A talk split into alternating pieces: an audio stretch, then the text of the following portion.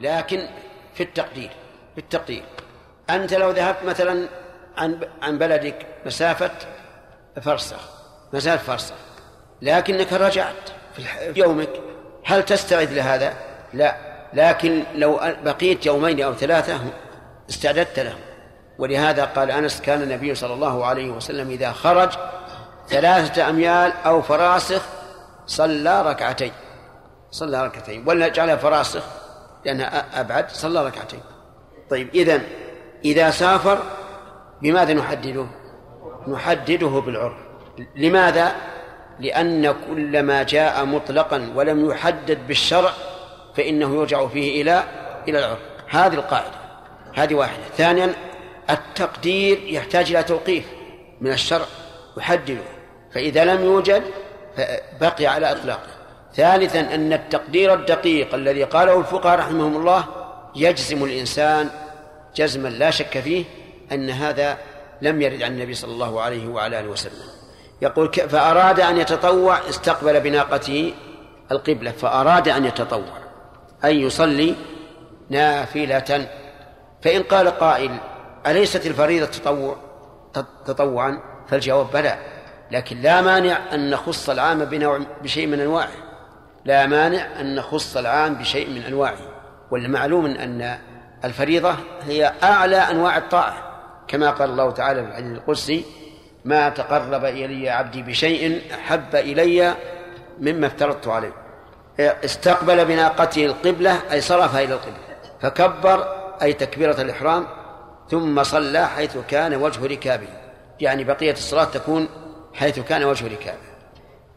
في هذا الحديث زيادة على ما سبق من حديث عامر لأن ظاهر حديث عامر أن النبي صلى الله عليه وعلى آله وسلم يصلي الصلاة من أولها إلى آخرها عجيب حيث توجهت به ناقته. وهذا الحديث يدل على أنه يبتدئ الصلاة أولا مستقبل القبلة ثم يصرفها. ولا شك أن هذا فيه نوع من المشقة لا سيما إذا كانت الراحلة ليست إلى ذاك في كونها ذلولا. فإن هذا قد يصرف فهل نأخذ بظاهر حديث عامر لأنه أصح وأيسر للأمة؟ والمسألة كلها مبنية على إيش؟ على التيسير. هذا هو الأرجح. ونقول إن صح ما رواه أبو داود عن أنس فإنه على سبيل الاستحباب مع التيسير. يعني بشرط أن يتيسر وإلا إذا لم يتيسر عادت الرخصة صعوبة. وقد أخذ بهذا الفقهاء رحمهم الله. وقالوا يجب أن يكون افتتاح الصلاة إلى القبلة. استدلالا بحديث أنس. ولكن الصواب أنه لا يجب. وأنه إن تيسر للإنسان فليستقبل القبلة عند التكبير وإلا فلا. لأنه من الناحية النظرية أي فرق بين الركن الأول والركن الذي يليه؟ لا فرق. صحيح أن تكبيرة الإحرام لا تنعقد الصلاة إلا بها وأنها مفتاح الصلاة. لكن هذا لا يوجب أن أن نلزم الناس بأن يتوجهوا إلى القبلة حين ابتداء التطوع. انتهى الكلام على الشرط الثالث استقبال القبلة. جاء سؤال؟ دخل الاتصال نعم تفضل. يحتاج الإنسان إلى الانحراف إلى إلى. يحتاج الإنسان في السياره مثلا. إلى الانحراف كان يعني مثلا بنزين ما أشبه ذلك. يبحث عن الجهة إلى غير. لكن هي جهته في الواقع. لأنه ما يمكن يسير إلى إلى إلى هذه الجهة. ما يمين أو يسار. أو يرجع بعد إذا كان الشارع لازم تنتهي حتى تصل إلى المنفذ.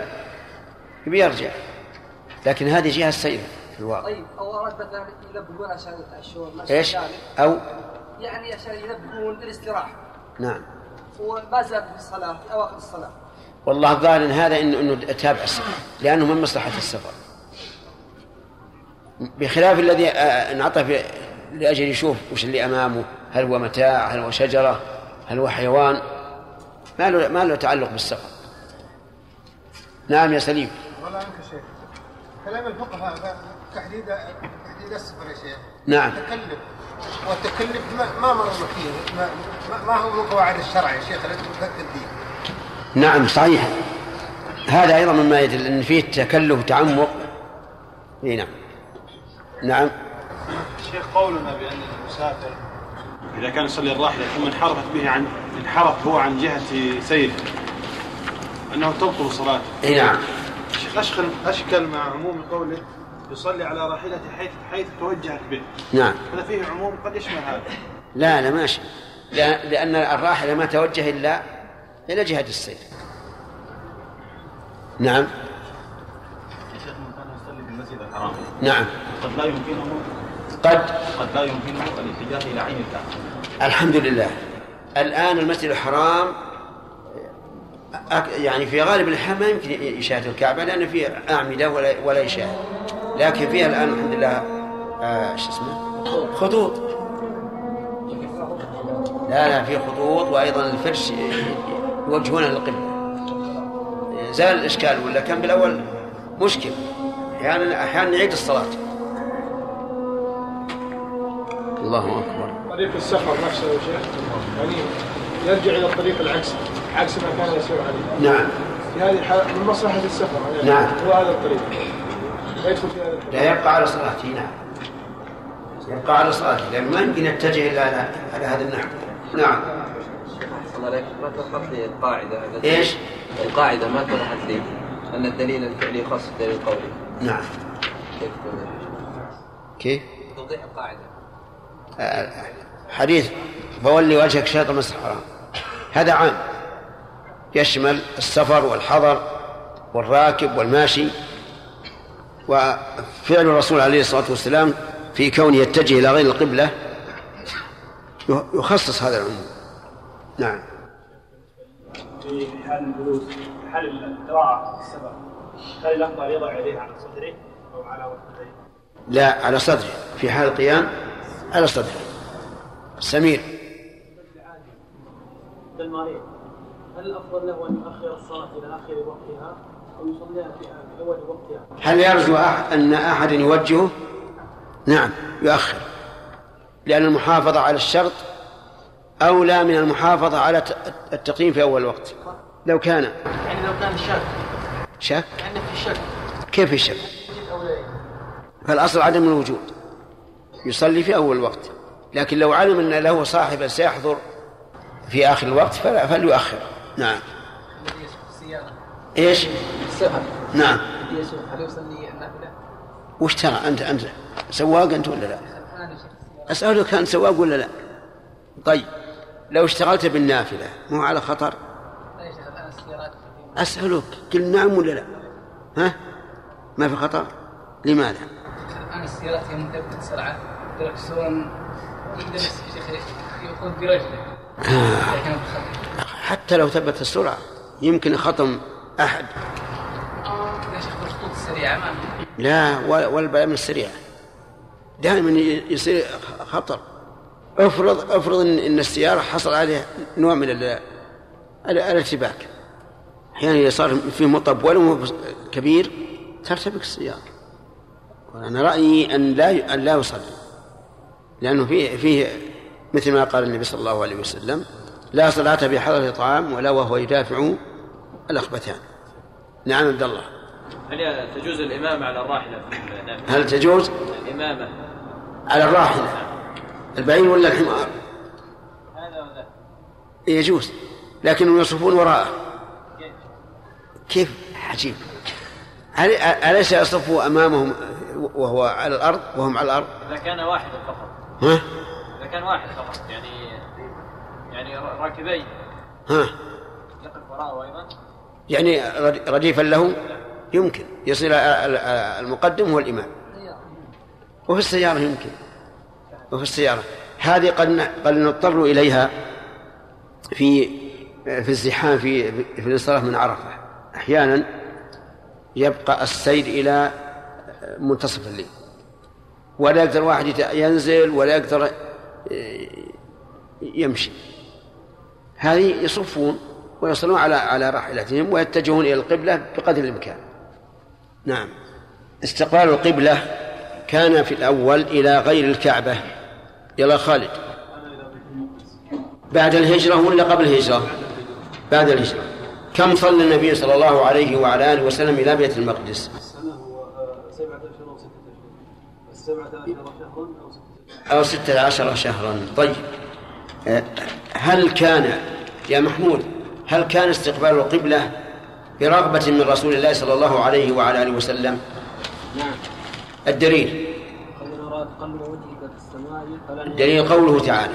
إن أراد تقلب وجهك في السماء فلنولينك قبلة ترضاها فول وجهك شطر المسجد أحسنت.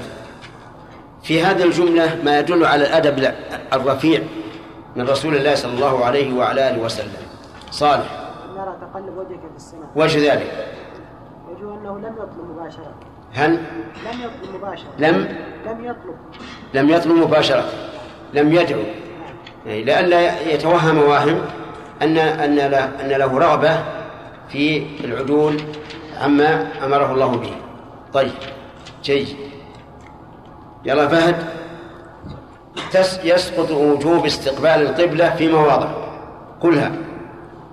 عند العجز هذا واحد. الدليل. دليل قول الله عز وجل اتقوا الله ما استطعتم. قوله تعالى فاتقوا الله ما استطعتم. لا يكلف الله نفسا إلا وسعها. الحمد لله. هذه قاعدة عظيمة. الثاني فيصل. الثاني هو الراكب المتنفل السائر في السفر. الراكب في السفر. الراكب في السفر في الفريضة والنافلة. نعم. أنت؟ النافلة فقط. في النافلة فقط؟ أي ما الدليل أنه في النافلة فقط؟ أن الرسول صلى الله عليه وسلم لم لم يكن يصلي الفريضة. لم يكن يصنعه في الفريضة. طيب. آه، ما الذي يفيده استثناء الصحابة رضي الله عنهم أنه لم يكن يصنعه في الفريضة؟ أن ما ثبت في النفل ثبت في الفرض ولذلك استثنوا أنه لا يصنعه في الفريضة لئلا يقول قائل إنه إذا جاز في النافلة جاز في الفريضة. تمام.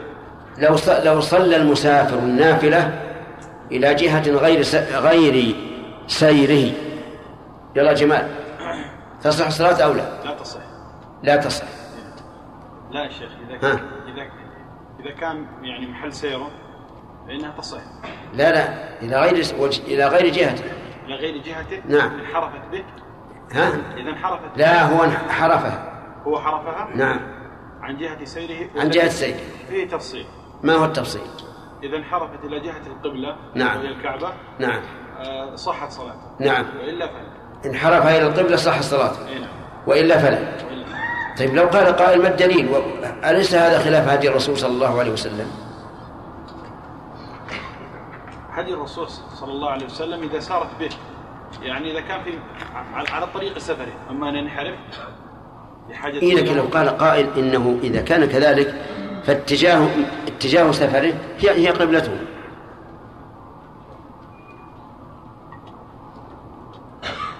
يحيى.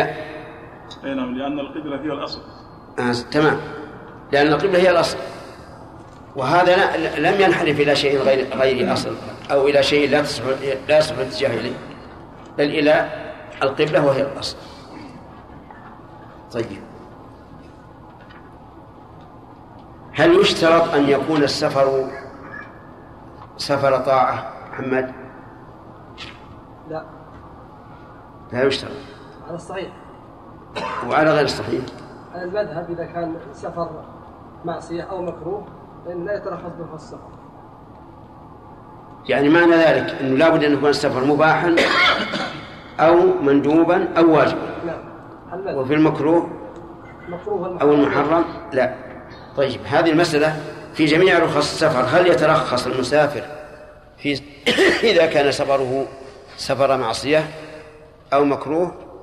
في هذا خلاف بين أهل العلم.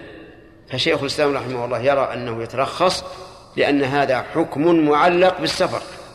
فمتى وجد ثبت الحكم ثبت الأحكام لكنه يأثم بهذا السفر.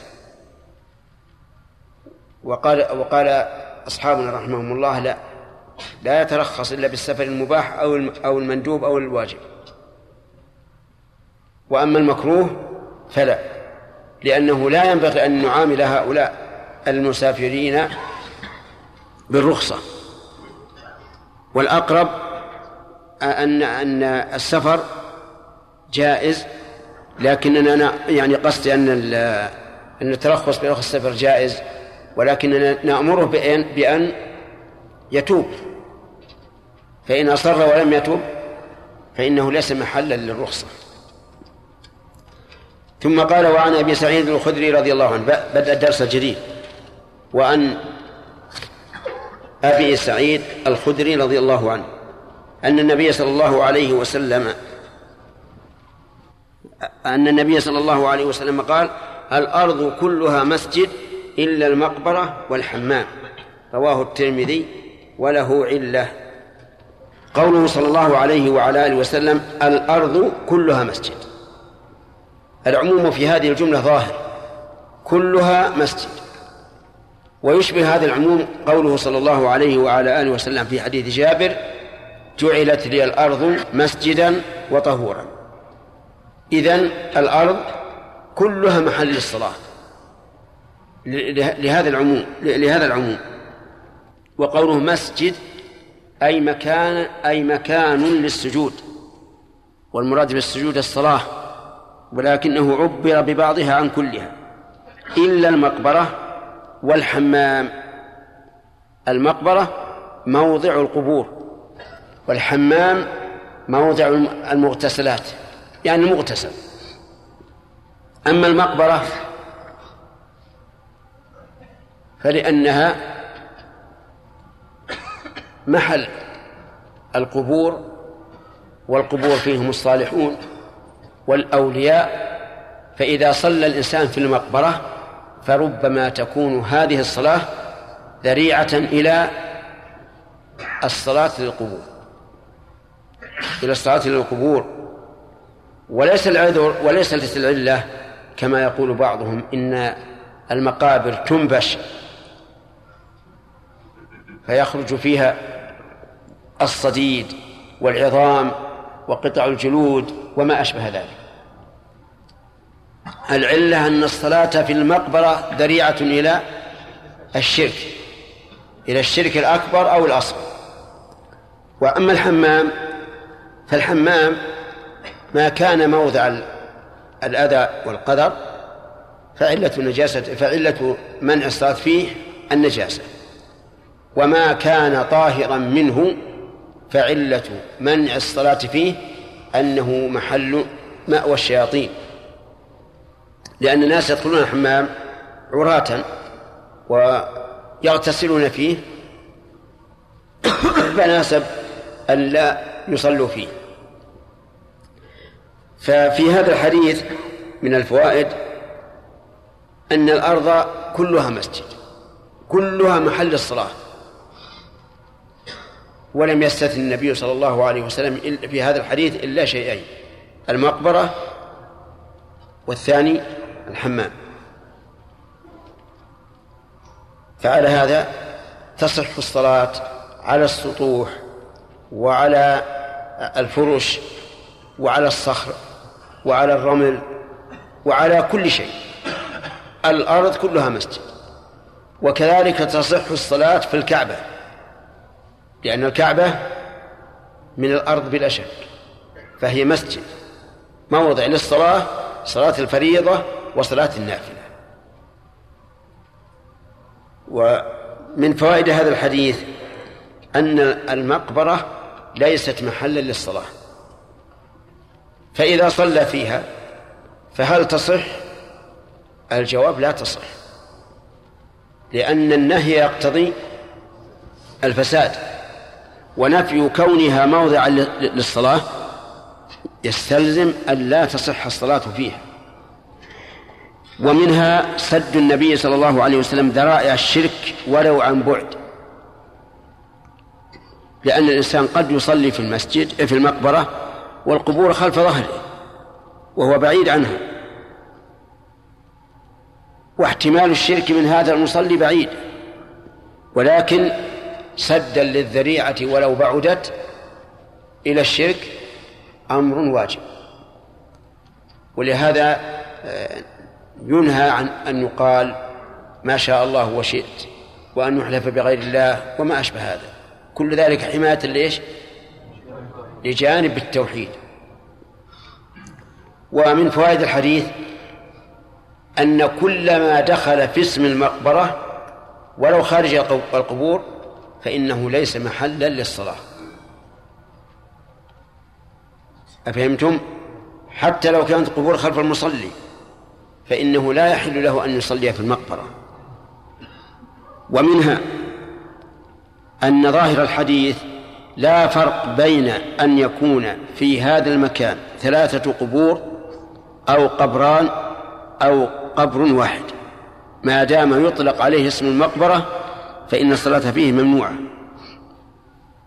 وأما من قال إنه لا يضر القبر والقبران لأن المقبرة لا تكون مقبرة إلا إذا دفن فيها ثلاثة فأكثر. فهذا قول ضعيف.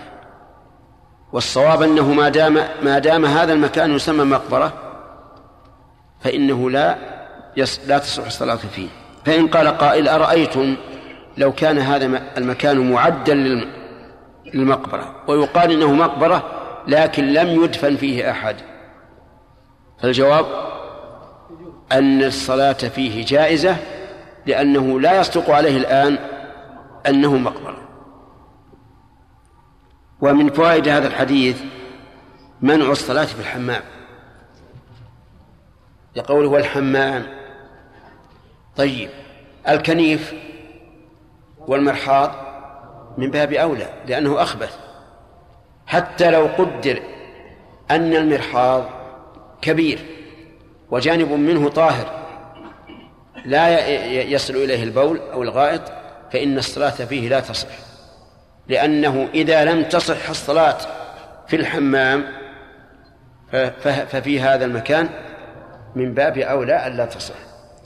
خذ معك الآن ثلاث أمكنة. المقبرة الثاني الحمام والثالث المرحاض.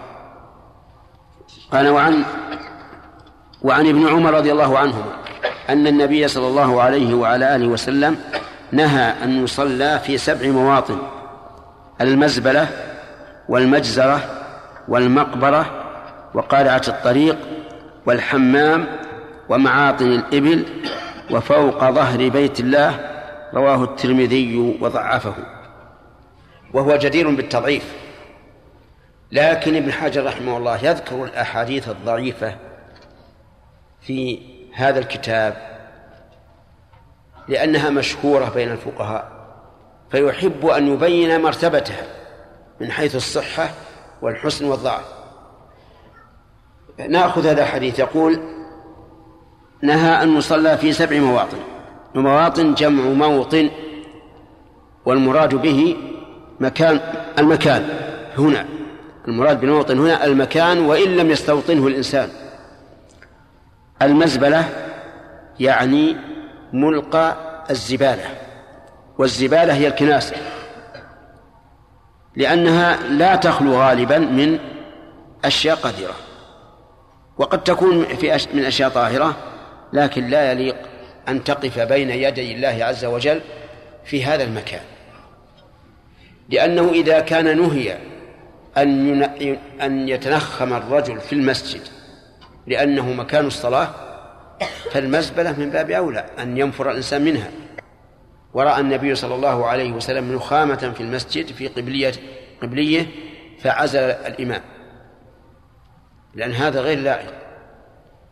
الثاني المزرة محل الجزارة أي محل ذبح البهائم. لا تصح الصلاة فيها لأنها لا تخلو غالبا من أنتان وأقدار ودماء. والثالثة المقبرة وسبق الكلام عليها. والرابعة قارعة الطريق. ليست الطريق قارعة الطريق أي مق... أي الطريق المقروعة. فقارعة هنا اسم فاعل بمعنى مفعول. كقوله تعالى في عيشة راضية أي مرضية. المعنى قارعة الطريق من باب إضافة الصفة إلى موصوفها والمراد الطريق المقروعة أي التي تقرعها الأقدام. فأما الطريق المهجورة فلا تدخل في الحديث. وكذلك لو كان الطريق واسعا وجوانبه لا تطرق فإنه لا لا يدخل في الحديث. و وإنما نهي عن ذلك لأن قارعة الطريق إذا صلى الإنسان فيها فلا يخلو من أمرين بل من أحد أمرين. إما أن يشغله الناس عن صلاته لأن الناس يستطرقونه وإما أن يضيق على الناس طريقهم. والطريق حق لمن؟ حق للسالك. وهذا سيصلي في قارعة الطريق. فيضيق على الناس أو يحصل له تشويش يمنعه من من من كمال الصلاة. والرابع الرابع الخامس الحمام. الحمام سبق الكلام عليه. السادس معاطن الإبل. معاطن الإبل. فسرها أصحابنا رحمهم الله بأنها ما تقيم فيه وتأوي إليه. ما تقيم فيه وتأوي إليه. يعني الحوش تعرفون الحوش؟ الحوش الذي تأتي الإبل إليه وتنام فيه وتخرج منه وتسرح ثم ترجع إليه. هذا معطن الإبل. وليس مبرك الإبل. المعطن هو الذي تتخذه عطنا أي محل إقامة. وزاد بعض أهل العلم وما تقف فيه بعد الشرب لأن الإبل من عادتها إذا شربت فإنها تتقدم قليلا عن الحوض ثم تقف وتبقى تبول وتبعر. هذه عادتها. فيقول هذا من معاطن الإبل وهو في اللغة معطن لا شك. حتى في العرف الآن يقال العطن يعني المعطن فهو إذن يدخل في ذلك. إذن على هذا التقدير أو على هذا القول يكون معاطن الإبل شيئين. الأول ما تقيمه وتأوي إليه. والثاني ما تعطن فيه بعد الشرب. وإن لم تبت فيه فإنه لا يحل لا فإنه ينهى عن الصلاة فيه. لماذا؟ إذا كانت الإبل موجودة فإننا نقول في التعليل كما قلنا في إيش؟ قارعة الطريق. لأنها ستشوش عليه. وهو على خطر منها. وإن كانت غير موجودة فلأن هذا مأوى الشياطين. مأوى الشياطين. لأن الإبل خلقت من الشياطين. وعلى ذروة كل واحد منها شيطان كما جاء ذلك في أحاديث وإن كانت ضعافا لكن تعليلها وجيه. وخلقت من الشياطين أي أن من طبيعتها الشيطنة. والتمرد. وليس المعنى أن أن الشياطين هم أصلها. وهو كقوله تعالى خلق الإنسان من عجل. يعني أن طبيعته العجلة. هذه أيضا طبيعتها الشيطان. فلا يصح أن يصلي في فلا يجوز أن يصلي في معاطن الإبل. السابع فوق ظهر بيت الله ولم يقل في بطن بيت الله. قال فوق ظهر بيت الله. وذلك لأن الكعبة المعظمة زادها الله شرفا وتعظيما ليس لها جدار. في سقفها فيما سبق.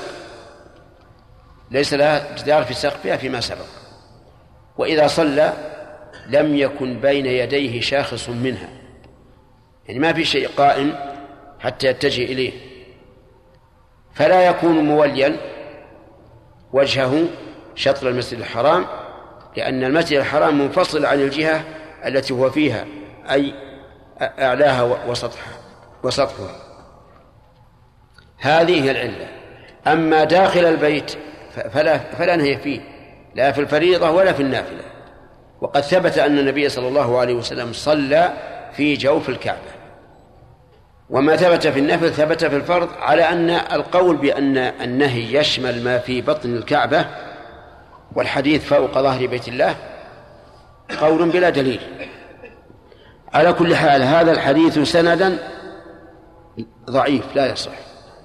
لكن متنا ينظر إذا كان للأحكام التي في هذا المتن شواهد من الأحاديث الصحيحة أخذنا بها لأن الأحاديث تشهد لها. فلننظر.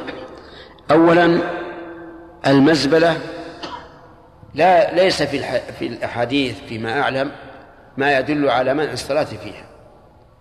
لكن التعليل الذي ذكرنا يؤخذ منه إيش؟ منع الصلاة فيها وهي أنها لا تليق بالمصلي الذي يقف بين يدي الله أن يقف في المزبلة الثانية المجزرة نفس الشيء. غالبا تكون منتنة فيها الدماء وفيها الأوساخ فيها الأقدار. نعم. فلا تليق الصلاة فيها. طيب بناء على هذا إذا كانت المزبلة واسعة وجوانبها كلها نظيفة هل يصلي فيها أو لا؟ يصلي فيها. وكذلك يقال في المجزرة إذا كانت المجزرة فيها غرف أو حجرات نظيفة ما فيها شيء. لكنها داخلة في اسم المجزرة فإن الصلاة فيها صحيحة. طيب الثالثة المقبرة عرفنا أنه لا تجوز الصلاة فيها مطلقا حتى في جوانبها البعيدة عن القبور ما دام داخلا في اسم المقبرة فإنها لا تصح الصلاة فيها فإنه يمنع من الصلاة فيها. لماذا؟ نعم. لئلا نعم سدا لذريعة الشرك. قارعة الطريق قارعة الطريق إن كانت الطريق نجسة فالأمر فيها ظاهر. إن كانت طاهرة كطرقنا اليوم. طرقنا اليوم طرق سيارات. ما فيها شيء نجس. لكن نقول التعليل يؤيد هذا. لأن قارعة الطريق إن منع الناس الصلاة فيها آه، نعم إن منع الناس المرور فيها فقد اعتدى عليه والعدوان محرم. وإن لم يمنع شوشوا عليه كثيرا ولم يدرك أن يصلي الصلاة المطلوبة. آه الحمام سبق الكلام فيه. معاطن الإبل أيضا تعليل فيها إن كانت الإبل موجودة فيخشى عليه منها ولن يستقر له قرار وهي تحوم حوله. نعم. وإن كانت غير موجودة فلأن معاطنها مأوى الشياطين. والرابع السابع فوق ظهر بيت الله وعرفتم السبب. عرفتم أنه إنما لا تصح لأنه ليس في سطحها شيء شاخص يصلي إليه. ولهذا لما هدم عبد الله بن الزبير رضي الله عنهما الكعبة ليبنيها على قواعد إبراهيم آه، أمر أن يبنى خشب. يتجه الناس إليه في صلاتهم ويطوفون عليه ويطوفون به في نسكهم. طيب إذا قال قائل إن النبي صلى الله عليه وسلم نهى عن الصلاة في هذا لكن لو صلى أتصح صلاته؟ يجب أن نعلم قاعدة أن النبي صلى الله عليه وسلم إذا نهى عن شيء لزمانه أو مكانه فإنه لا يصح. لأن تصحيحه مضادة لأمر الله ورسوله. فمثلا لو صام في العيد النبي صلى الله عليه وسلم نهى عن صوم العيدين لكن لو صام يصح أو لا يصح؟ لا يصح. لأننا لو صححناه لكان في هذا مضادا لله عز وجل ورسوله. كذلك ما نهي عن إقامة العبادة فيه من الأمكنة فإنه نظير ما ينهى عنه من الأزمنة. فإذا لم نصحح العبادة التي وقعت في زمن منهي عن عنها فيه فكذلك إذا وقعت العبادة في مكان منهي عن إيقائها فيه. فلا تصح. طيب لو قال قال أرأيتم لو حبس في هذا؟ أتصح صلاته؟ فالجواب نعم. لعموم قول الله تعالى لا يكلف الله نفسا إلا وسعها. أليس كذلك فهد؟ وين رحت؟ ها؟ ها؟ من الوادي جاي؟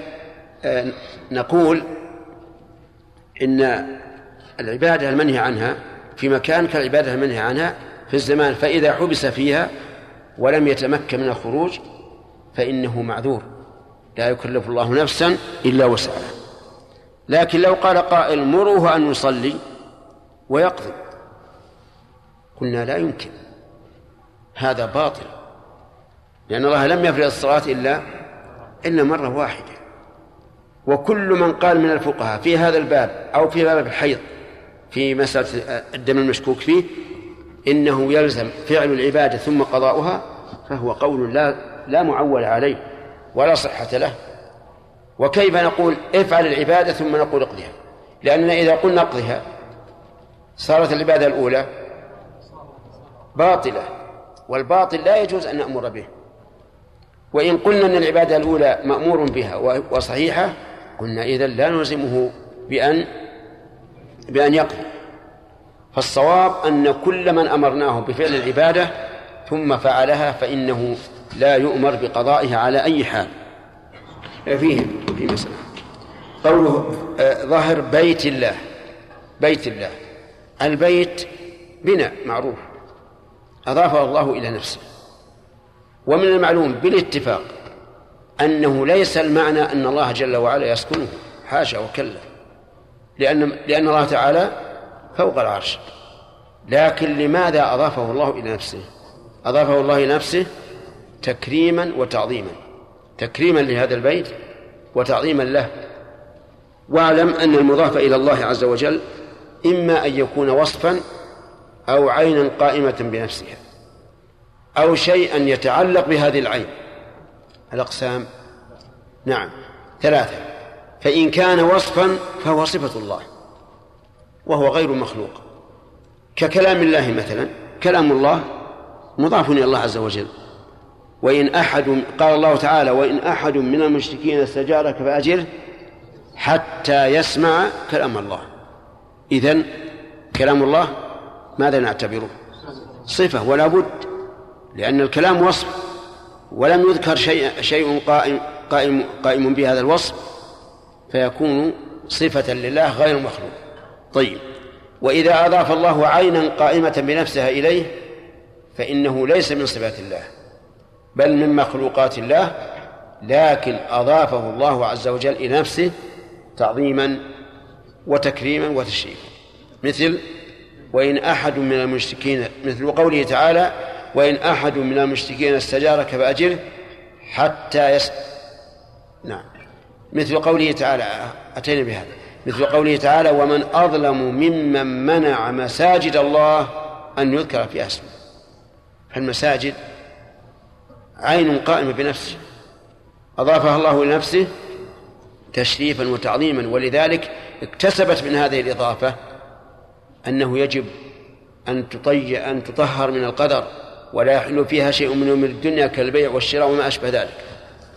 ومثل قوله تعالى وطهر بيتي للطائفين هذا من مثل مساجد الله. فيكون مخلوقا أو غير مخلوق؟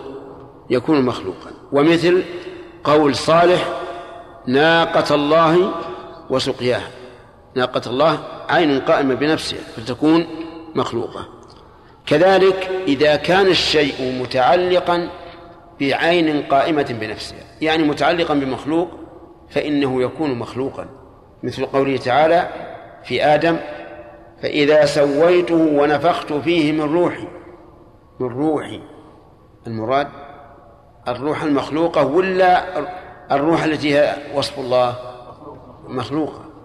ولا أيضا ولم يحضرنا إلى الآن أن الله أن لله روحا. لكن وصف الله نفسه بالنفس فقال ويحذركم الله نفسه وهي أيضا ليست صفة بل هي عين الله عز وجل. فيحذركم الله نفسه مثل مثل ويحذركم الله ذاته. طيب إذن فإذا قوله تعالى فإذا سويت ونفت من روحي الروح المضاف إلى هنا مخلوقة لأنها متعلقة بمخلوق. ومثله قول ومثله قوله تعالى والتي أحسنت فرجها فنفخنا فيها من روحنا. المراد إيش؟ المراد الروح المخلوقة. لأن عيسى مخلوق والروح التي نفخت فيه مخلوقة. هذا إن قلنا إن الم... إن إن هذا إذا لم نقل إن المراد بالروح هنا جبريل فإننا نقول هي روح عيسى وهي مخلوقة. هنا وفوق ظهر بيت الله. من أي الأقسام الثلاثة؟ من الثاني الذي هو عين قائمة بنفسها نعم. يعني تشبه المدينة تماما. تكون فيها البيع والشراء وفيها الطريق وفيها المتاجر وفيها ناس إما القبر يكون داخل غرفة البيت أو يسكن فوق البيت فوق الخط. يعني والثياب والأطعمة هذه للأموات ولا شلون؟ لا هم يسكنون منطقة يسكنها الأحياء. آه. يعني إذا المقبرة منفردة. المقبرة محاطة بسور وداخل السور يسكن الأحياء والأموات. داخل السور. داخل السور. يسكن الأحياء. إما داخل إما القبر يكون في بيت داخل في حجرة من حجر البيت. القبر القبر يدفنون الموتى في بيوتهم؟ نفس البيت. في بيوتهم؟ لضيق لضيق الأماكن. أو يجعل يزق الأماكن؟ إي نعم. الله المستعان. ما في سبحان الله. هذا هذا غلط. ما, ما يمكن تضيق الأماكن. أبدا. ما يمكن. حتى المسجد يكون مقبرة فيها أكثر من مسجد اثنين أو ثلاثة مساجد. في نفس المقبرة. لكن يا سعد ما يمكن تضيق الأرض. كم مساحة مصر مثلا؟ كم مساحة؟ كبيرة جدا طيب. هل الأموات ما ما ما, ما تأخذ حجر إلا تحت ميت؟ هذا شكل الأماكن من قديم الزمان وهي هذه المناطق للأموات. فاستولى عليها الأحياء. لا يجوز. شيخ أقول لا يجوز للأحياء أن أن يسكنوا قبور الأم- الأموات لأن الأموات أحق بها. طيب ما حكم الصلاة؟ ما تصح. ما دام القبور موجودة ما تصح. الله أكبر.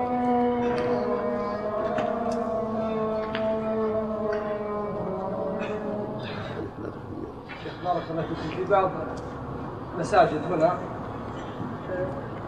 الحمامات في سور المسجد ومبني فوق هذه الحمامات مكتب هل هي المكتبة هذه تعتبر تبع المسجد ساعة الاعتكاف ها تبع إيش؟ تبع المسجد. هو تبع المسجد. يصح فيها الاعتكاف ويعني لها تحية مسجد. ومحب الصلاة فيها يعني فوق الحمامات. نعم.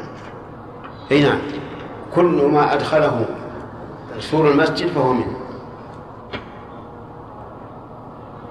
شيخ مين في داخل السور من داخل؟ ها. في الطرف.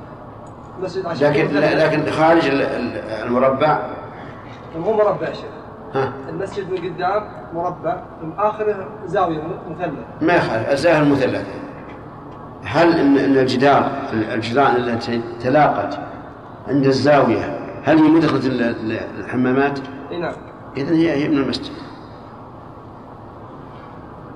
نعم. بارك الله فيك يا شيخ.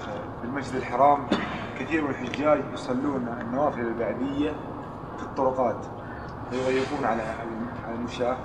والمارة هل هل لهذا حرمة؟ حيث ان الإنسان لا.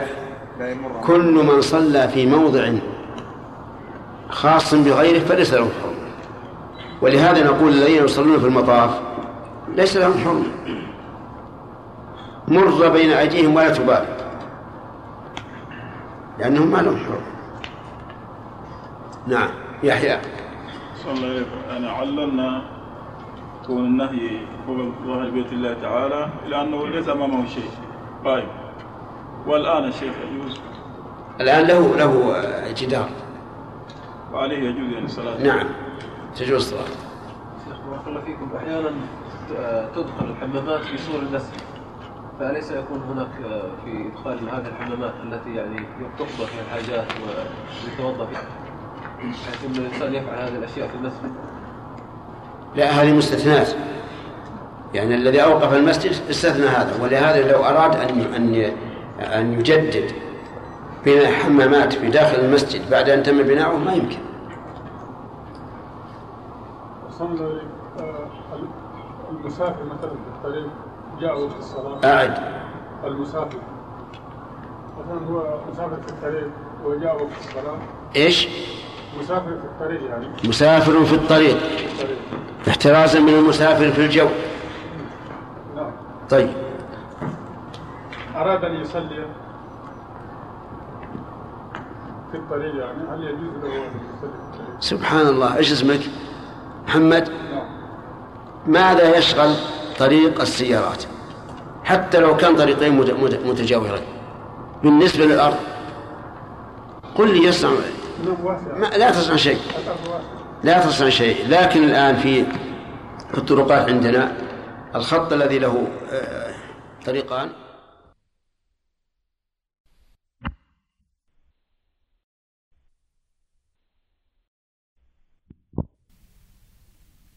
ما يستطيع الإنسان يخ- يخرج. ولا لا؟ ها؟ نعم. مشقة. فهذا نقول الأمر واسع أولا أنه أحيانا أحيانا تجري فرج. أحيانا تجري فرج. يعني فرج متسعات.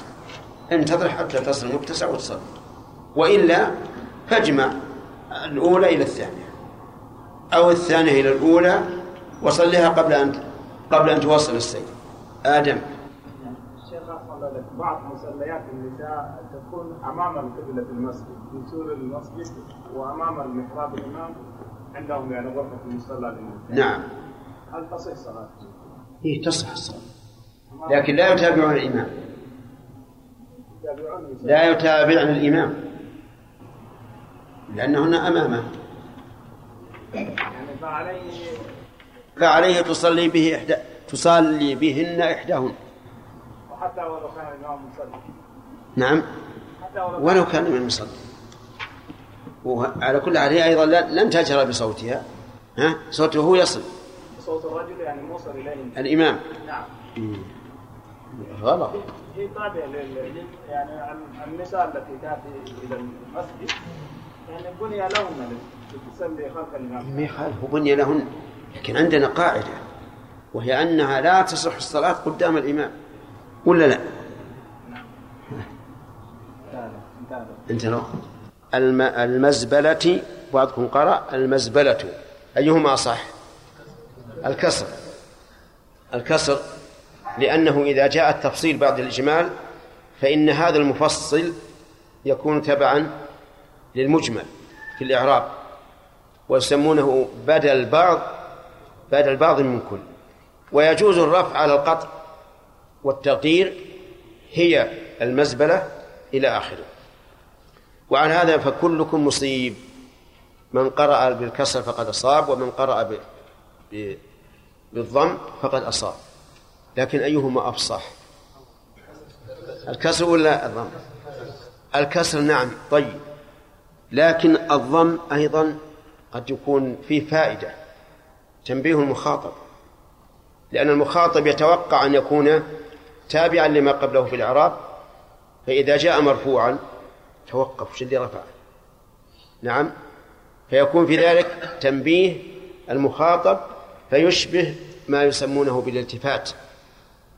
نعم. أما الآن فنأخذ الدرس الجديد. قال وعن أبي مرثد الغنوي رضي الله عنه قال سمعت رسول الله صلى الله, صلى الله عليه وعلى آله وسلم يقول لا تصلوا إلى القبور ولا تجلسوا عليها.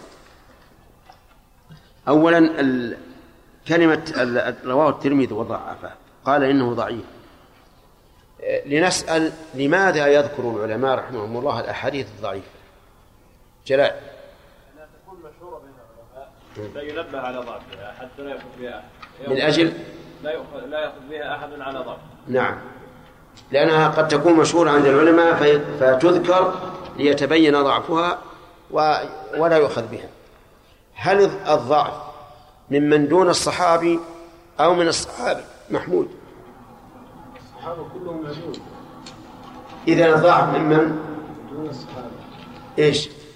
ممن دون الصحابة. طيب. قوله صلى الله عليه وعلى آله وسلم لا تصلوا إلى القبور. لا يخفى أن لا ناهية علامة النهي أنه حذفت النون. إلى القبور أي متجهين إليها.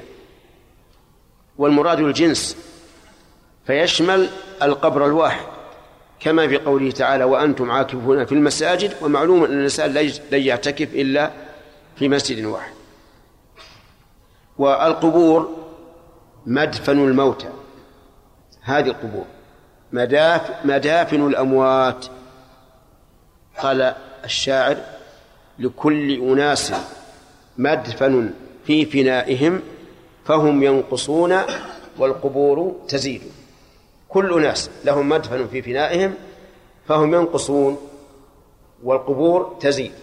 ولولا أن الله سبحانه وتعالى ينشئ أقواما آخرين لفنيت الخليقة. وقوله ولا تجلسوا عليها الجلوس معروف أي تقعدوا عليها أي على القبر. والشاهد من هذا الحديث قوله لا تصلوا إلى القبور. فيفيد النهي عن الصلاة إلى القبر بحيث يكون القبر بين يدي المصلي حتى وإن لم يكن في مقبرة. لأنه سبق لنا أن المقبرة لا يصلى فيها ولو كانت القبور في الخلف. لكن هذا صلاة إلى القبر لنفرض أن قبرا في في الفضاء جاء رجل يصلي إليه نقول هذا حرام. لا تصلي إلى القبر. والحكمة من النهي لئلا لأن ذلك وسيلة إلى الإشراك به. فإن الإنسان قد يصلي أولا لله عند هذا القبر ثم يقع في نفسه تعظيم صاحب القبر فيصلي لصاحب القبر. فيكون هذا وسيلة للشرك الأكبر والشارع له نظر وقصد في سد ذرائع الشرك بأي حال من الأحوال. وكلما كانت النفوس في الشيء أطمع كانت وسائله أمنع. لأن النفس تدعو إليه فإذا لم يوجد ما يحذر منه ويبعد منه فإن الشام النفس قد تقع فيه كالراعي يرعى حول الحمى يوشك أن يقع فيه. وإذا فإذا قال قائل ما حد هذا قلنا ما جرى به العرف. أو في مقدار ثلاثة أذرع ونحوها أما لو كان بعيدا فإن هذا لا بأس به. فمن فوائد الحديث الآن تحريم الصلاة إلى القبر. ومن فوائده أنه أي أن أنه أي أنها أي صلاة القبر باطلة. باطلة وإن كان مكان الصلاة طاهرا فإنه مكان منهي عنه بخصوصه فيقتضي بطلان الصلاة. وعلى هذا فيضاف إلى إلى إلى المواضع السبعة أو أو إلى إلى ما سبق من كونه مكانا لا تصح فيه الصلاة. ومن فوائده أننا نعرف به ضلال أولئك القوم في المسجد النبوي الذين يتقصدون أن يدعوا الصف الأول ليكونوا خلف الحجرة النبوية. وهم يقصدون أن يكون القبر أمامهم مع أن القبر بعيد عنهم بواسطة ما أحيط به من الجدران لكن هم هم يريدون هذا. هم يريدون هذا. ومن أراد الشيء وإن لم يصل إليه فإنه يعاقب. فهؤلاء ضلال في الواقع. أن يذهبوا قصدا أن يصلوا خلف قبر قبر النبي صلى الله عليه وعلى آله وسلم. ومن فوائد هذا الحديث سد جميع ذرائع الشرك. ويتفرع على هذا أنه يجب على الإنسان أن يراعي مقام الإخلاص لله عز وجل وأن يكون أحرص عليه من كل شيء أن يثلمه آه، عمل أو قول أو عقيدة أعني الإخلاص. لقول الله تعالى وما خلقت الجن والإنس إلا ليعبدون. فإذا هذا فإذا كان هذا هو القصد من الحياة أن يعبد الإنسان ربه فإنه يجب عليه أن يحافظ عليه كما يحافظ على دمه أو أكثر. أليس كذلك يا وليد؟ معنا.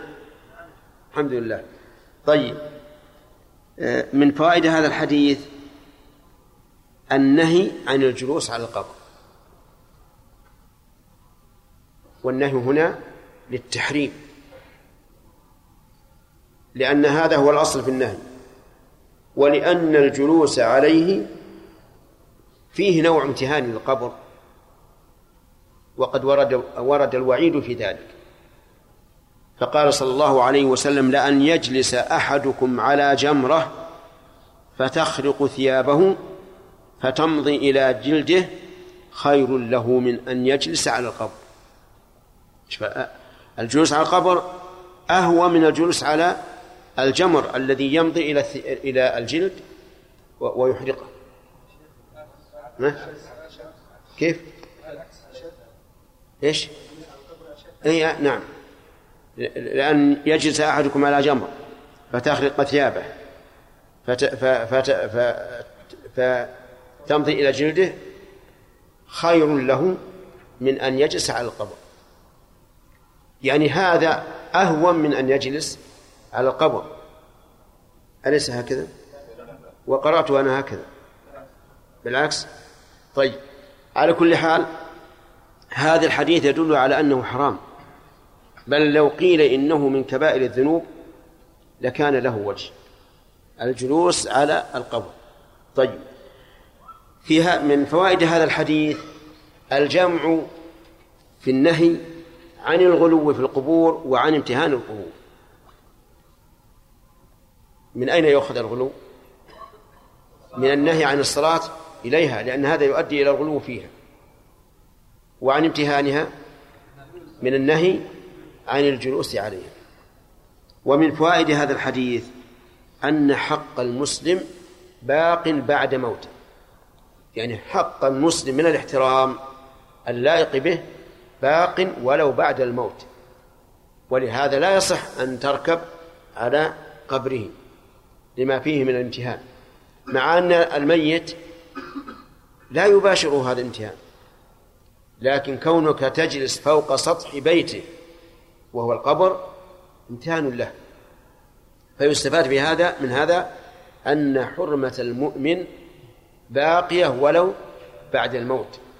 ويؤيد هذا قول النبي صلى الله عليه وعلى آله وسلم كسر عظم الميت ككسره حيا ويتفرع على هذا أن أولئك الذين يمتهنون الموتى بقطع أوصالهم بعد موتهم قد أخطأوا لأنهم لأن هذا نوع امتهان لهم.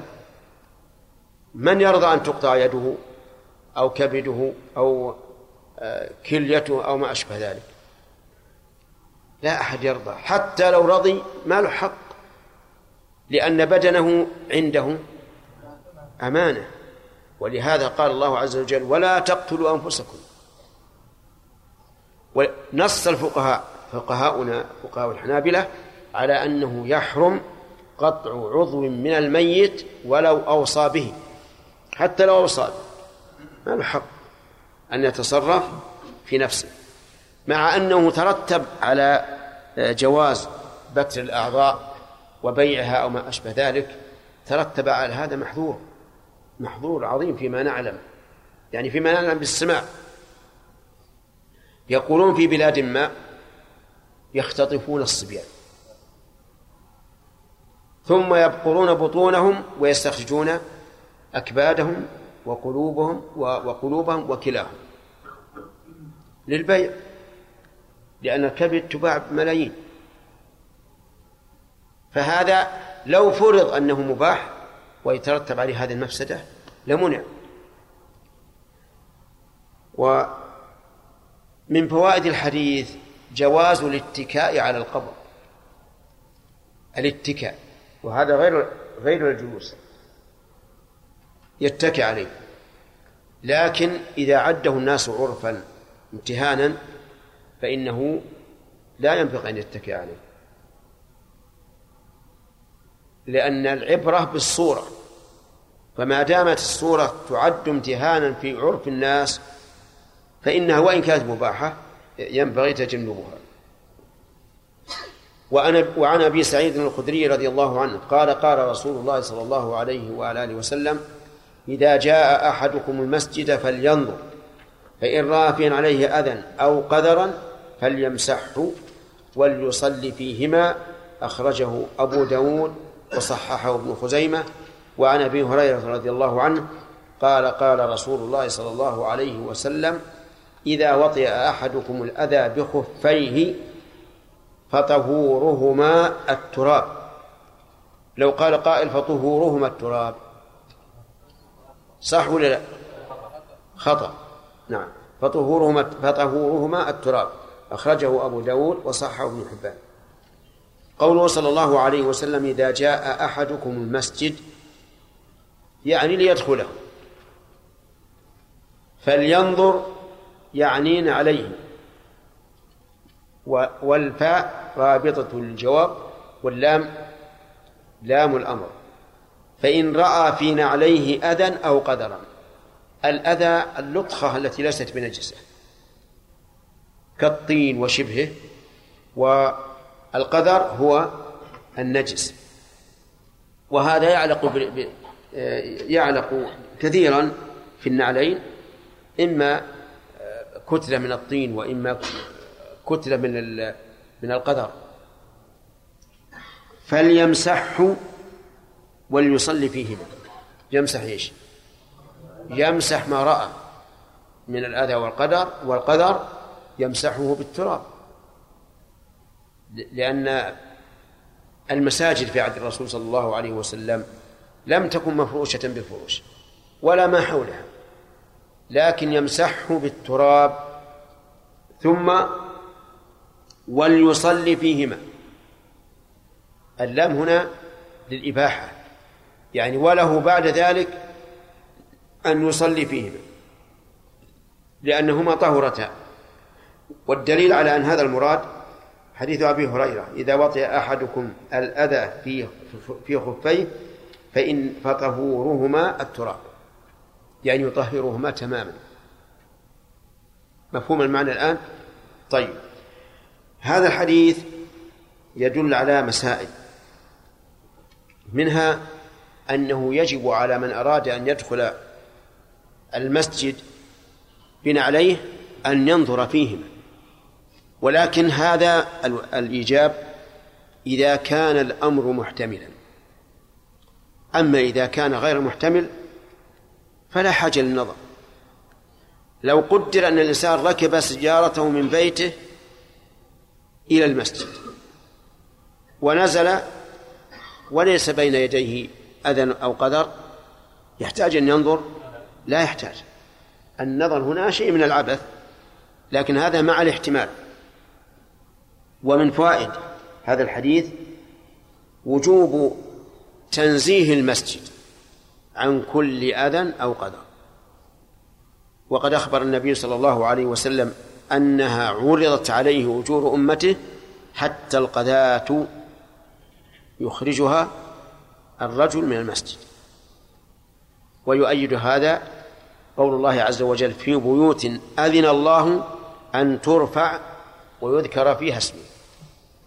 فإن قال قائل إذا وقع الأذى أو القدر في المسجد فمن المسؤول؟ قلنا هذا فرض كفاية. فرض كفاية على المسلمين عموما. ولهذا لما بال الأعرابي في المسجد قال عليه الصلاة والسلام أريقوا على بوله سجلا من ماء.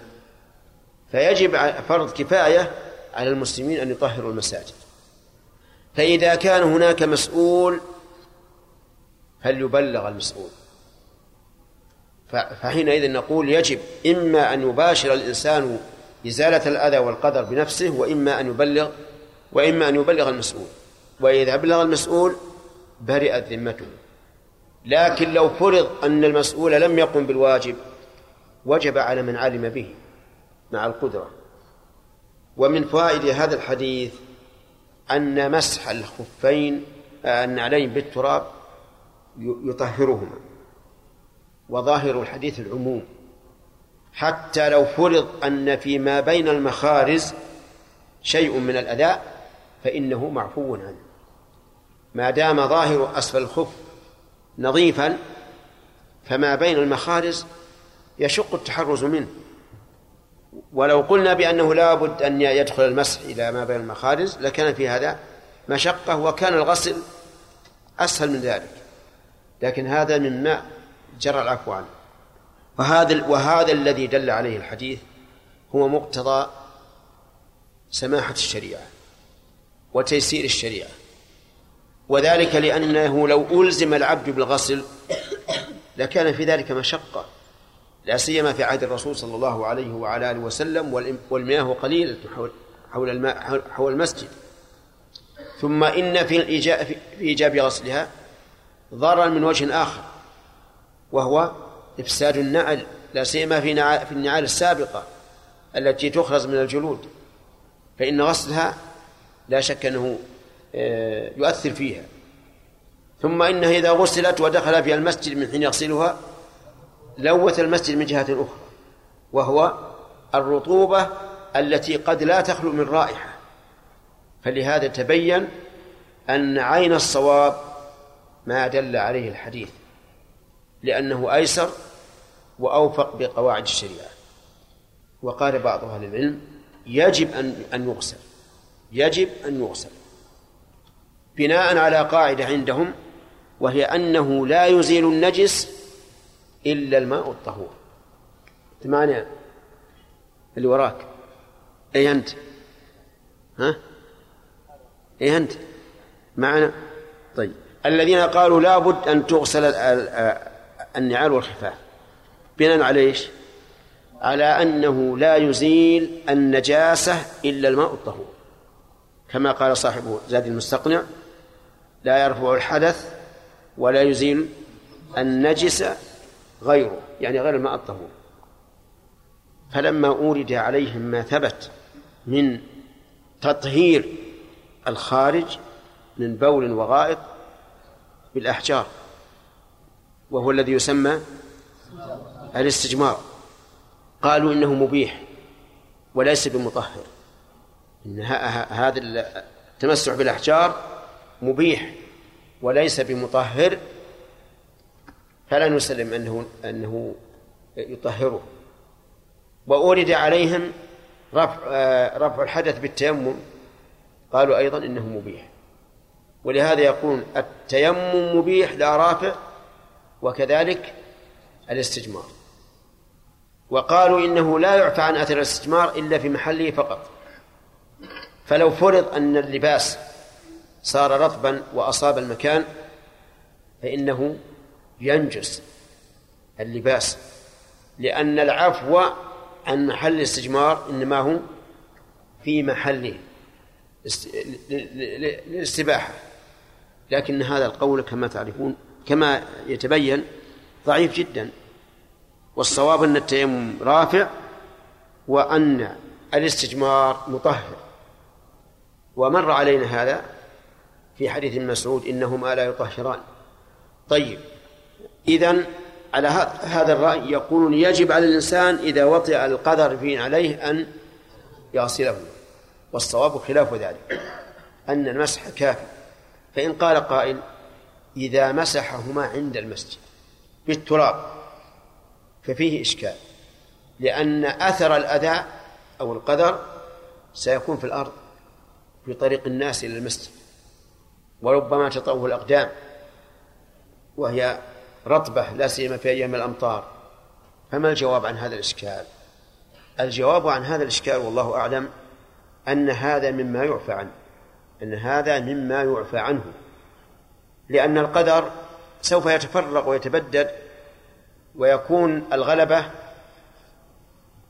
ليش؟ للتراب. الغلبة للتراب. وهذا مما يعفى عنه كما عفي عن استعمال الماء وصار المسح كافيا. ومما ويستفاد من هذا الحديث أن المشقة تجب التيسير. المشقة تجلب التيسير ولكن التيسير في حدود الشريعة في حدود الشريعة. ليس كل مشق جاز أن ييسر وإلا لقلنا إن الربا يجوز. إذا دعا إذا دعا ضعف الاقتصاد إليه وما أشبه ذلك. لكن نقول المشقة تجب التيسير في حدود الشريعة بمعنى أن الشريعة تلاحظ المشقة فتيسر. ومن فوائد الحديث أن ما زالت به النجاسة فهو مطهر. أي شيء تزول به النجاسة فهو مطهر. ووجه ذلك أن التراب هنا أزال النجاسة فطهرت النعال والخفاف بذلك. هذا من جهة الأثر. من جهة النظر أن النجاسة عين قائمة بنفسها. فإذا زالت عن المحل إيش؟ طهر المحل. لأن الحكم يدور مع علته وجودا وعدما. وعلى هذا فتطهير ألبسة الصوف بالبخار. نافع أو غير نافع؟ نافع لأنه تزول الطهارة. ويعود اللباس نظيفا جدا. قد يكون أنظف من الماء العادي. وعلى هذا أيضا إذا أدخلت الكيماويات على المجاري مجاري الأقدار وزالت الرائحة والطعم واللون يكون الماء طاهرا يتوضأ منه لأن الحكم يدور مع علته هو نجس لوجود النجاسة هو طاهر لزوال النجاسة. ومن فائدة هذا الحديث جواز الصلاة في النعلين لقوله وليصلي فيهما. وهذا محل بحث. هل نقول أن اللام للإباحة بدليل قوله فليمسحهما؟ يعني معناها أنه بعد مسحهما يجوز أن يصلي فيهما. وعلى هذا فيكون هذا الحديث دانا على الإباحة ثم تؤخذ يؤخذ الاستحباب استحباب الصلاة في النعلين من من دليل آخر. أو نقول إن اللام للأمر فيستفاد من هذا الحديث استحباب الصلاة في النعلين. يحتمل هذا وهذا ولكن أصل المسألة وهو الصلاة في النعلين سنة. لأن النبي صلى الله عليه وعلى آله وسلم كان يصلي في نعلين وكان الصحابة يصلون في نعالهم بل أمر بالصلاة بالنعلين. أن يصلي الإنسان فيهما أو يجعلهما عن يساره أو تحت قدمه. وعليه فنقول إن الصلاة في في النعلين مباحة جائزة. بل نقول إنها سنة. ولكن لنعلم أن السنن إذا ترتب عليها مفسدة صار تركها أفضل. ومعلوم أننا إذا قلنا للناس صلوا في النعال يترتب على هذا مفسدة تلويث الفرش وتطهير الفرش ليس بالأمر السهل والمشقة على من كان حول الإنسان والتهاون في احترام المساجد فمن ثم رأينا علماءنا رحمهم الله لا يفعلون هذا. حتى العلماء الحريصين على تطبيق السنة لا يفعلونه خوفا من من المفسدة. وكنت أرى أن هذا من السنة وأفعله. بقيت سنوات أفعله. أصلي في النعلين فبدأ الناس بدل ما كانوا إذا دخلوا المسجد رفعوا أيديهم نعالهم بأيديهم جعلوا يمشون بالنعال. وإذا وصل وصلوا الصف خلعوها فأتوا بالمفسدة وتركوا السنة. فرأيت أن العدول عن هذا أولى خصوصا بعد أن فرشت المساجد بهذا الفراش. وكان بالأول مفروشة بالرمل. فعلى كل حال إذا كانت المسألة السنة بدليل أن الرسول قال وإلا فليجعلهما عن يساره أو تحت قدمه. فالمسألة السنة ما هي واجب. فإذا ترتب على السنة مفسدة فإن تركها أولى. نعم. ومن فوائد هذا الحديث أن أن التراب طهور. يعني حديث أبي هريرة أن التراب طهور. كما أن الماء طهور. فيكون التراب في موضعه طهور وكما أن الماء كذلك طهور. وعن معاوية بن الحكم رضي الله عنه قال قال رسول الله صلى الله عليه وسلم إن هذه الصلاة لا يصلح فيها شيء من كلام الناس إنما هو التسبيح والتكبير وقراءة القرآن. رواه مسلم. نعم. نعم يعني. قوله في القبور. هل يشمل قبور الكفار؟ نعم. القبور هل يشمل الكفار؟ أي نعم نعم. يشمل الكفار بالجلوس ولا بال لا الجلوس ليس لهم حرمة. الجلوس ليس لهم حرمة. فلا يحرم الجلوس على قبورهم. أما الصلاة ف- ف- فيحرم. نعم. يتخذ خاص بالمسجد. أي نعم. كما قلت لك المسألة فيها مفسدة. فيها مفسدة. العوام كما يقول الواصفون لهم العوام هوام. فهمت؟ والهوام تأتي بالطوام. وش هذا؟ نعم. ها؟ إيش؟ وين هو فيه؟ بعد.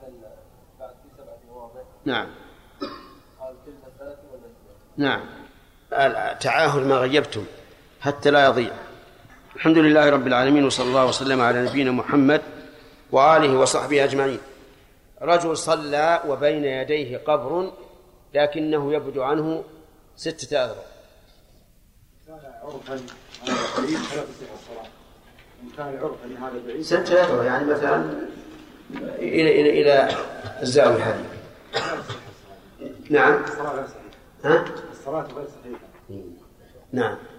هذا في تفصيل. إن كان هذا العرف فلا وإن لم يكن عرف فثلاث أي هذا كلام مو من الأصل الأصل أنه ثلاث أذرع ف- إيه بعيد هذا. نعم. هذا بعيد. والذي يشاهده يقول هذا لا يصلي إليه إلا إذا كان هو نفسه قال سأصلي إلى هذا القبر فهذا شيء آخر. طيب.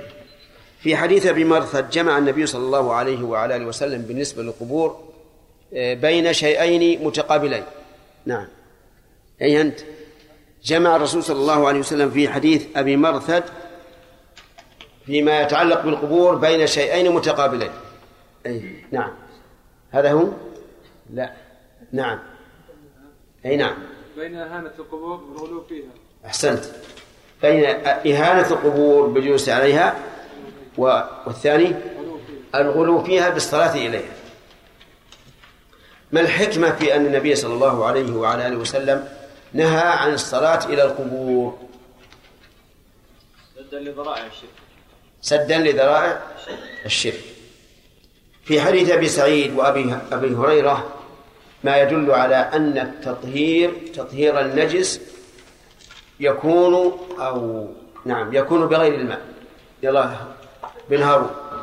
في قوله صلى الله عليه وسلم آه، إذا وقع كيف طهور مذكورات نعم. فجعل المطهر التراب.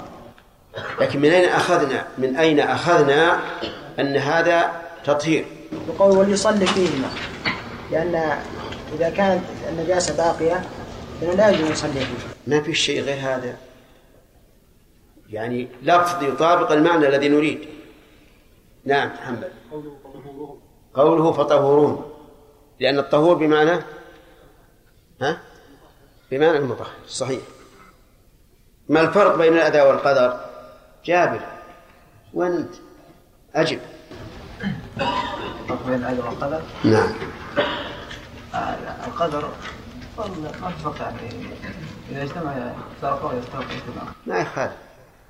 فرقهما إذا اجتمعا واجمعهما إذا افترقا. ما الفرق؟ الآن اجتمع كل ما كل ما يستقدر منه. أشكل علينا. ها؟ مثل النجاسة العذر. ها. أما الأذى يكون غير نجس. يعني القدر هو النجس. والأذى؟ قد يكون نجس وقد لا يكون نجس. ما يصير. الأذى الطين. الطين وشبهه. مما يتأذى به الإنسان. طيب بارك الله فيك. ناخذ الدرس جديد الآن. قال وعن معاوية بن الحكم رضي الله عنه قال قال رسول الله صلى الله عليه وسلم إن هذه الصلاة لا يصلح فيها شيء من كلام الناس إنما هو التسبيح والتكبير وقراءة القرآن. هذا الحديث له سبب وسببه أن معاوية رضي الله عنه بن حكم صلى مع النبي صلى الله عليه وعلى آله وسلم فعطس رجل من القوم فحمد الله فقال له معاوية يرحمك الله. خاطبه يرحمك الله. فرماه الناس بأبصارهم. أي نظروا إليه نظر إنكار. فقال واثكل أمية. وهذه كلمة تقولها العرب للإشعار بالندم. فجعلوا يضربون على على أفخاذهم يسكتونه. فسكت رضي الله عنه. ثم انتهت الصلاة. فدعاه النبي صلى الله عليه وعلى آله وسلم. قال رضي الله عنه فبأبي هو وأمي ما رأيت معلما أحسن تعليما منه. صلوات الله وسلامه عليه. والله ما كهرني ولا نهرني. ما كهرني بوجهه فعبس وقطب ولا نهرني بلسانه. وإنما قال إن هذه الصلاة لا يصلح فيها شيء من كلام الناس. إنما هو التسبيح والتكبير وقراءة القرآن. أو كما قال فبين له النبي صلى الله عليه وسلم أن الصلاة لا يصلح فيها شيء من كلام الناس وأن وأنها وأن شأنها التسبيح والتكبير وقراءة القرآن. وانتهت القضية. لم يأمره بالإعادة ولا وبخه على الكلام وإنما علمه هذا التعليم الهادئ الرشيد. وهذا الحديث كما قلت له سبب وأحاديث النبي صلى الله عليه وسلم تنقسم كالقرآن الكريم إلى قسمين ابتدائي وسببي. يعني أن بعضها يكون له سبب وبعضها لا يكون له سبب. ومعرفة السبب تعين على فهم المعنى والمراد به.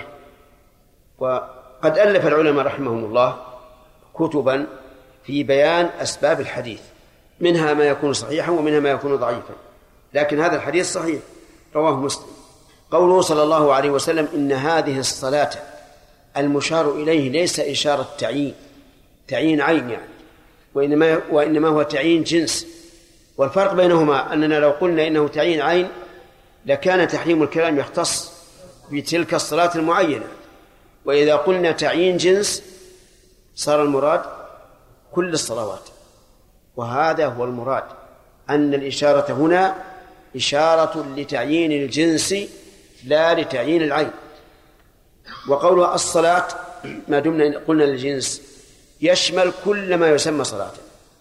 سواء كانت نافلة أو غير نافلة وسواء كانت ذات ركوع وسجود أو لا. لا يصلح فيها شيء من كلام الناس شيء نكرة في سياق النفي. فتعم كل شيء سواء كان يتعلق بالصلاة أو لا كل شيء. وقوله من كلام الناس أي من الكلام التي الذي يتخاطب به الناس. هذا مراده قطعا. وليس مراده مما يتكلم به الناس لأن الناس يتكلمون بالتسبيح والتكبير وقراءة القرآن في الصلاة. لكن من. من كلام الناس أي مما يجري بينهم في المخاطبة. إنما هو إذا كان اللفظ هو المحفوظ هو فهنا هو ضمير الشان يعني إنما شأن الصلاة التسبيح تسبيح الله عز وجل.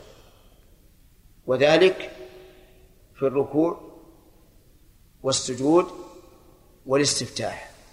في الاستفتاح سبحانك اللهم وبحمدك. وفي الركوع سبحان ربي العظيم وفي السجود سبحان ربي الأعلى.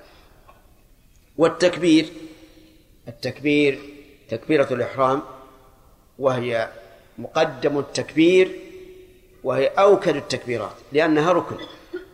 لا تنعقد الصلاة بدونها. وأما بقية التكبيرات فالتكبير للركوع في المسبوق إذا وجد الإمام راكعا سنة. والتكبير في الانتقالات على القول الراجح واجب. وقراءة القرآن. قراءة القرآن يشمل قراءة الفاتحة وقراءة غيرها. والقرآن هو هذا الذي بين أيدينا. وهو مصدر كالغفران والشكران. والكفران. إما بمعنى اسم الفاعل وإما بمعنى اسم المفعول. فبمعنى اسم الفاعل يكون يكون تقديره قارئ لأنه جامع. كالقرية تجمع ساكنيها. وعلى اسم المفعول يكون مقروء أي متلو. وكلاهما صحيح. في هذا الحديث دليل على فوائد عديدة. منها أن الكلام كلام الآدميين مبطل للصلاة لقوله لا يصلح فيها شيء ومنها أنه لا فرق بين كون الكلام كثيرا أو قليلا ولا فرق بين أن يكون في النفل أو في الفريضة لعموم شيء ولا فرق بين أن يكون جاهلا أو عالما. ولا فرق بين أن يكون ناسيا أو ذاكرا لكلمة إيه، نعم لقوله شيء في سياق النفي. لكن الجهل والنسيان سيأتينا إن شاء الله الكلام عليهما وأنها وأنهما لا يدخلان في الحديث والحديث لا يدل عليهما. ومن فوائد الحديث أنه لا فرق بين أن يكون الكلام من حرف أو حرفين. المهم أن يكون كلاما. فإذا قال المصلي لشخص عي يعني أمر من الوعي من وعى يعي عي. فهنا هذا كلام. جملة كاملة. فتبطل الصلاة. مع أنه ليس من حرفين. وإذا تنحنح وقال تبطل أو لا لا تبطل مع أنه من حرفين. لأن هذا الأخير إيش؟ لا يسمى كلاما. والنبي صلى الله عليه وعلى آله وسلم أفصح الخلق يعرف الكلام من غير الكلام فعبر بالكلام. فما كان كلاما أبطلت به الصلاة وما لم يمس كلاما فإنها لا تبطل به الصلاة. ومن فوائد هذا الحديث هذا الحديث أن ما يتعلق بخطاب الباري جل وعلا لا يبطل الصلاة. فلو قال المصلي ربي أسألك ربي أستغفرك ربي أشكرك فهذا كلام مخاطب يخاطب به الرب عز وجل. فالصلاة لا تبطل لا تبطل بهذا لأن هذا ليس كلام آدميين ليس مما يتداوله الناس بينهم بل هو دعاء وعبادة. واستثنى بعض العلماء خطاب النبي صلى الله عليه وعلى آله وسلم حيث قال حيث علمنا أن نقول السلام عليك أيها النبي. وفي هذا الاستثناء نظر لأن السلام عليك أيها النبي دعاء وليس خطابا كالخطاب العادي. ولذلك يقول الصحابة وهم بعيدون عن عن مكان الرسول صلى الله عليه وعلى آله وسلم وهو لا يسمعهم أيضا فليس خطاب الآدميين المعتاد ولكنه دعاء. ولذلك الآن نحن نقول السلام عليك وأنى لنا مخاطبته وعليه فالاستثناء فيه نظر لأن هذا دعاء لكن لقوة استحضار الإنسان لما وصف به النبي صلى الله عليه وسلم كأنه حاضر بين يديه كأنه حاضر بين يديه. ولهذا نقول إن الأثر المروي عن الذي رواه البخاري عن ابن مسعود. قال كنا نقول والنبي صلى الله عليه وسلم حي السلام عليك أيها النبي. فلما مات كنا نقول السلام على النبي. هذا الأثر وهو صحيح البخاري يعتبر اجتهادا من ابن مسعود في مقابلة النص. لأن الرسول صلى الله عليه وسلم علم أمته هذا الدعاء بهذا اللفظ السلام عليك. ولا قال قولوا هكذا ما دمت حيا. بل أطلق. ولأننا نعلم أن الصحابة حينما يقولون السلام عليك لا يريدون خطابه المباشر حتى يقال إنه الآن قد توفي فلا يباشر بالسلام. ولأنه ثبت في الموطأ موطأ الإمام مالك رحمه الله بإسناد من أصح الأسانيد. أن عمر بن الخطاب رضي الله عنه خطب الناس يعلمهم التشهد وهو خليفة بلفظ السلام عليك أيها النبي ولم ينكر عليه أحد.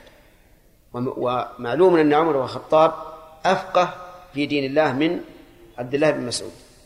وعليه فنقول ما ذكره ابن مسعود رضي الله عنه فهو اجتهاد والصواب اتباع النص. وحينئذ لا يصح الاستثناء. استثناء بعض الفقهاء يستثنى من ذلك خطاب النبي صلى الله عليه وعلى آله وسلم بأننا نقول هذا ليس خطابا مباشرا كالخطاب المعتاد بين الناس بل هو دعاء. نعم من فوائد الحديث من فوائد الحديث بارك الله فيكم أن ظاهره أنه لو تكلم بغير قصد بغير قصد فإنها تبطل الصلاة